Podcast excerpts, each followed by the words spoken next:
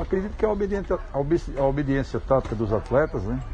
A entrega, assimilando aquilo que a gente pediu para fazer, né?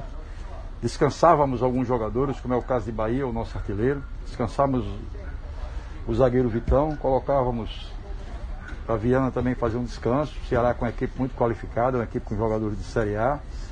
Né? E a gente soube neutralizar bem os pontos fortes, a gente sabia que eles tinham uma jogada muito forte pelos lados do campo. Nós conseguimos neutralizar, enchendo bem esse meio, preenchendo bem esse espaço de meio.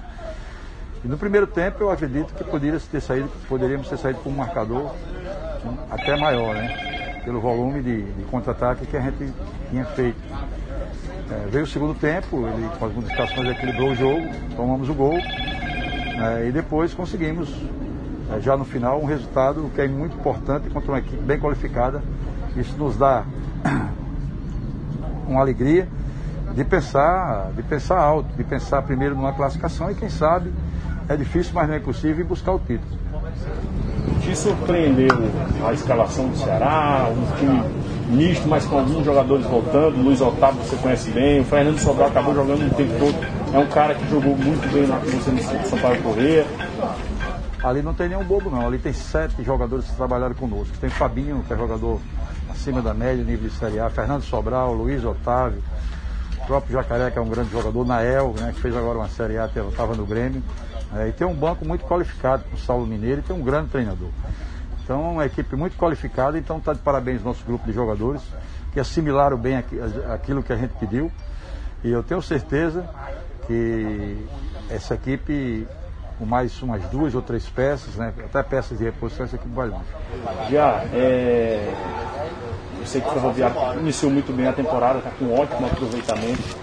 Essa vitória credencia ainda mais o torcedor do Ferroviário a sonhar com o título. É possível, sei que falta ainda muito, né? Ainda está no início, começando a segunda fase, mas é possível sonhar com esse título? Estão sonhando? Nada é impossível no futebol. O Ceará tem jogadores de qualificado, mas o Ferroviário também tem alguns jogadores qualificados, jogador acostumado a decidir, jogadores que trabalharam conosco, jogadores que têm acesso. Então, claro que a diferença salarial é muito grande, mas futebol você sabe que não tem isso. Eu já tive, por pouco, não fui campeão do Nordeste com o Campinense. E a gente tem trabalhado, a diretoria tem trabalhado para nos dar uma boa estrutura e acredito que a gente está no caminho certo. Não vou dizer que o favorito continua sendo Ceará e Fortaleza, mas o Ferroviário pode surpreender. Queria que você falasse também no Edson, que não tinha feito gols, teve um papel fundamental e, claro, o cara que é decisivo sempre é importante, que foi decisivo sempre é importante. O Edson é um jogador que a gente viu no Campeonato Carioca, nós trazendo ele agora, né? Um jogador de velocidade, que tanto é obediente na obediência tática, como tem uma boa chegada na frente. Ele tanto anulou bem o lateral do Ceará, como fez o doutor.